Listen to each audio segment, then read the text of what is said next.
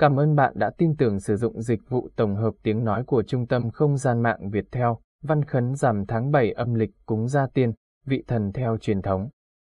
Hàng năm, cứ đến rằm tháng 7 âm lịch là ngày lễ Vu Lan, cũng là ngày xá tội vong nhân hay còn gọi là cúng cô hồn mở cửa địa ngục, người Việt thường làm cho mâm cơm, đồ lễ để cúng thánh thần, gia tiên và chúng sinh. Đây là một trong các nét văn hóa truyền thống của người Á Đông.